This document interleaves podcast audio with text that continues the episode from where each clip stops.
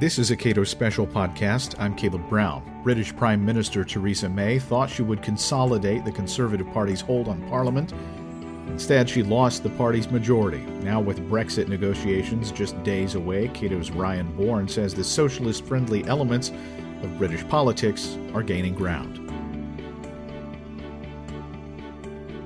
Theresa May made a mistake. Is that fair to say? Well, it was an extraordinary election result and one that nobody saw coming. Um, I'd be lying if I suggested that I, I, thought it was wrong for her to call the election in the first place. It looked like she was going to win an absolute landslide. It looked like she needed that mandate uh, to get Brexit through, and it also looked like she needed the time that she'd have gained from um, entering a new parliament, a five year period to deliver on that Brexit. So I think it was the right decision to, to call an election in the first place. Of course, in, in hindsight, looking back, what has actually happened is she, she, ran a pretty dreadful campaign. The Tory manifesto was panned by um, all sides. Jeremy Corbyn has proved a much more effective campaigner than many of us realised. Um, it looks as if the UKIP vote, which you'd have imagined would have been all in favour of Brexit, has uh, has gone in part to Labour um, to a large extent, and young voters who traditionally don't come out and vote seem to have been enthused by some of Jeremy Corbyn's uh, policies, and by all accounts have come out in droves. So you factor all of those things in, and we've got a situation where even though Theresa May has increased the Conservative vote share by raising uh, the number of votes they've got in some of these uh, northern working class seats, overall she's lost seat, she's lost her majority, and now she's going to be reliant on the Democratic Unionist Party of Northern Ireland in order to form uh, a majority government, an unstable one at that. What does it mean that she has to depend on the Democratic Unionist Party? I understand, of course, that uh, that, that adding those uh, seats to her total give them a, a, slim majority. But what is the background of the Democratic Unionist Party? They seem to be, uh, for lack of a better term, far right elements of the of the electorate. I wouldn't perhaps call them far right. I think strongly social conservatives, though. I mean, they're not they're not friends of economic liberty by by any means. Um, I wouldn't call them foes of economic liberty, but they're not friends of economic liberty. But on social issues, they do take hardline positions uh, on things like abortion and, and same sex marriage. And essentially, what it means is that in order to get a Queen's speech passed, which is a declaration of, of what you seek to achieve through your legislative programme, uh, Theresa May is going to be reliant on their support to, to have a majority in Parliament uh, to support that agenda. Um, this obviously does have implications for, for Northern Ireland as well. And what I suspect is that the DUP will be looking uh, for strong concessions from the Conservatives in terms of money invested in Northern Ireland and other sort of pork barrel uh, policies for that region, as is their right as a, as a party that's going to be propping up the Conservative government. So, do we have a sense of, of what drove this? Presumably, some uh, resentment and problems with the fact that the Brexit vote did not go the way most people were predicting, even up to the day of the of the vote. Uh, but was was a backlash against Brexit part of part of this? I think to a certain extent. Certainly, it looks as if young voters have come out with much higher turnout rates than previous elections, and at least part of that, I'd imagine, was was down to Brexit. But Jeremy Corbyn made a direct pitch to younger voters. He pledged to abolish all tuition fees and make higher education uh, free at the point of use, which was obviously something that 18 to 24 year olds um, uh, seem to seem to like and seem to enjoy. But I think there are certain results around the country that suggest that this wasn't all about Brexit, and actually this was um, a rejection of a Conservative campaign that was very pessimistic, that was very self entitled. I think Theresa May just assumed that she would win uh, a majority without really turning up and, and uh, producing any any policies to, to appeal to parts of the electorate. But one result um, kind of struck me was in London there was a big Labour surge, which lots of people have put down to um, Remainers sort of striking back against the EU referendum result. But in Vauxhall, um, which was a seat represented by a Labour Brexiteer, Kate Hoey, um, Labour, did, Labour did extremely well and much better than expected as well. So this seems to be more of an endorsement, worryingly, in the longer term, of a left wing economic agenda as much as it is um, a rejection of, of the EU referendum result last year.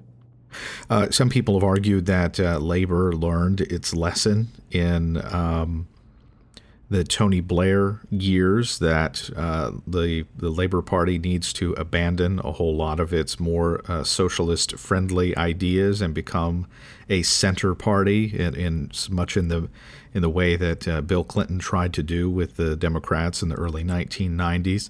What is the lesson that the Labor Party and the rest of uh, uh, Great Britain is taking away from this event?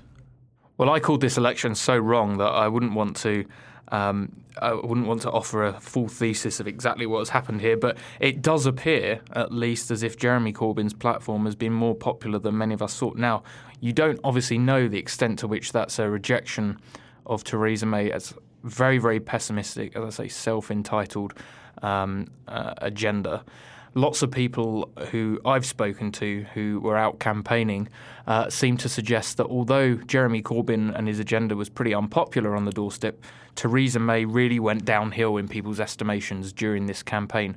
And usually people say the actual campaign doesn't seem to matter that much to the overall result. In this case, it seems to have.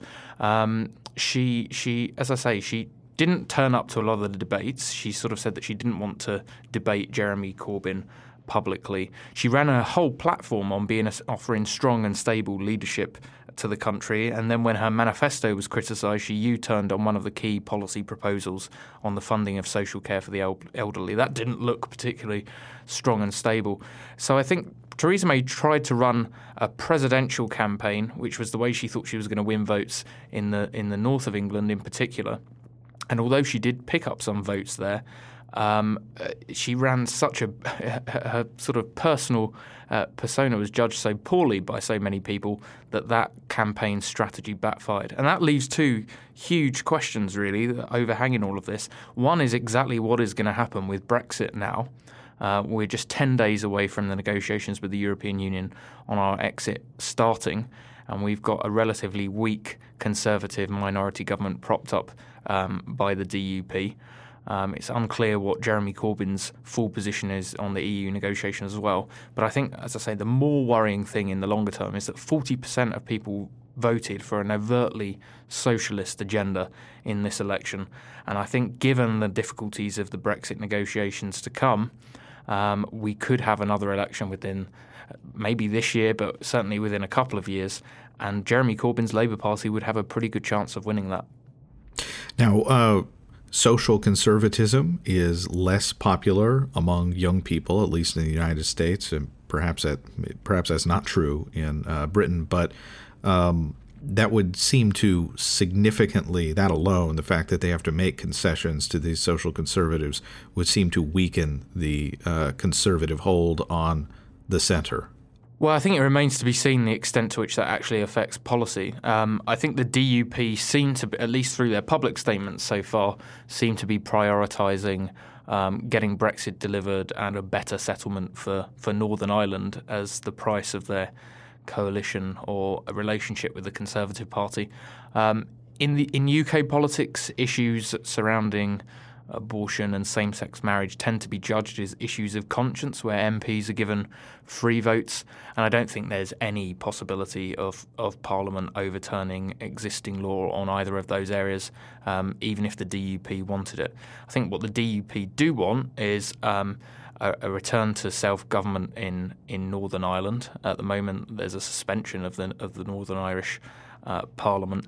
Um, they want more investment in Northern Ireland, and they want the type of Brexit that they um, that that they desire too. I mean, the only real policy change I think that this could um, engender from a Brexit perspective, relative to what the Conservatives were hoping to achieve anyway, is that farming protectionism um, was a bigger part of the DUP platform than the Conservatives. So at the moment, the European Union has a very protectionist agenda on agriculture, and in essence, um, the DUP wanted to just bring that home. So that could that does look like one of the things that could result from this kind of coalition relationship.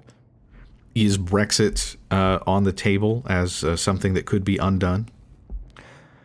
Well, it's certainly an interesting question. I mean, the Conservatives ran on this election, and Theresa May said that this was her seeking a mandate for leaving the single market and leaving the customs union. Now, so clearly, she hasn't got a majority uh, in the House. But Jeremy Corbyn's manifesto was all over the place on this. On the one hand, he said he wanted the UK to remain within the single market and remain within the customs union. On the other hand, he talked about Labour wanting to control migration as well. And the European Union have said that free movement of people is an essential part of the single market. So it's unclear what his position is. I think if if I were to judge the the, the probabilities here and, and what Conservatives are saying, then the election result last night does make the possibility of a softer Brexit, and by that I mean uh, Britain remaining within the single market, perhaps for a period of time in a relationship like Norway, more likely than it was yesterday. Um, but we're going to have to see. I mean, it seems as if cons- uh, Theresa May and the Conservatives want to carry on trying to muddle through and start these Brexit negotiations. Um, but but with such a slender majority and, and in a coalition or some sort of relationship with the DUP, it's going to be very, very difficult to get all of the Brexit legislation through Parliament. Because don't forget, there were many Conservative MPs who wanted a softer uh, form of Brexit as well, who could vote against the government. Ryan Bourne is the R. Evan Scharf Chair for the Public Understanding of Economics at the Cato Institute. Subscribe to and rate the Cato Daily Podcast at iTunes and Google Play, and follow us on Twitter at Cato Podcast.